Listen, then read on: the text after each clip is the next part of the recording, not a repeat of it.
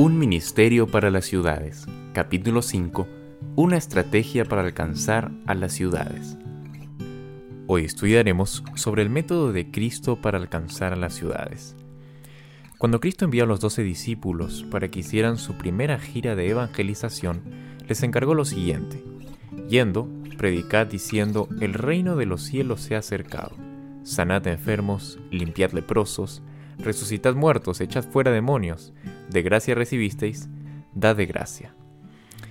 A los setenta que mandó más tarde les dijo, En cualquier ciudad donde entrareis y os recibieren, sanad a los enfermos que en ello hubiera y decidles, se ha llegado a vosotros el reino de Dios. Después de la ascensión de Cristo, esta obra siguió adelante. Se repitieron las escenas del ministerio de Jesús.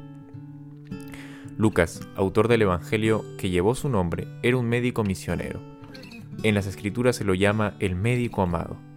El apóstol Pablo oyó hablar de su pericia en la ciencia médica y solicitó sus servicios para considerar que el Señor le había encomendado una gran obra especial. Se aseguró su cooperación y por algún tiempo Lucas acompañó al apóstol en sus viajes. De esta manera, quedaba despejado el camino para el mensaje del Evangelio. El éxito de Lucas como médico le daba muchas oportunidades para predicar a Cristo entre los paganos. Es el plan divino que trabajemos como trabajaron los discípulos. La curación física va enlazada con la misión de predicar el Evangelio. En la obra del Evangelio jamás deben ir separadas la enseñanza y la curación. La proclamación del Evangelio a todo el mundo es la obra que Dios ha encomendado a los que llevan su nombre. El Evangelio es el único antídoto para el pecado y la miseria de la tierra. El dar a conocer a toda la humanidad el mensaje de la gracia de Dios es la primera tarea de aquellos que conocen su poder curativo. ¿Cuál es la condición del mundo hoy?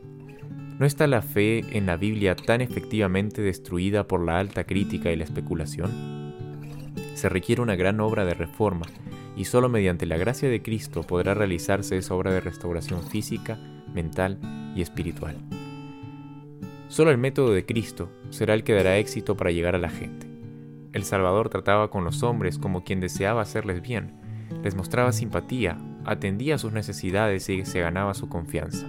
Entonces les decía, síganme. Es necesario acercarse a la gente por medio del esfuerzo personal. Si se dedicara menos tiempo a sermonear y más servicio al servicio personal, se conseguirían mayores resultados. Hay que librar a los pobres, atender a los enfermos, consolar a los afligidos y dolientes, instruir a los ignorantes y aconsejar a los inexpertos. Hemos de llorar con los que lloran y regocijarnos con los que se regocijan, acompañada del poder de persuasión, del poder de la oración, del poder del amor de Dios, esta obra no será ni puede ser infructuosa. Dios envió a su Hijo al mundo para que pudiera conocer por experiencia propia las necesidades de la humanidad. Mediante la humanidad combinada con la divinidad, debía llegar al hombre y permitirle echar mano de la naturaleza divina.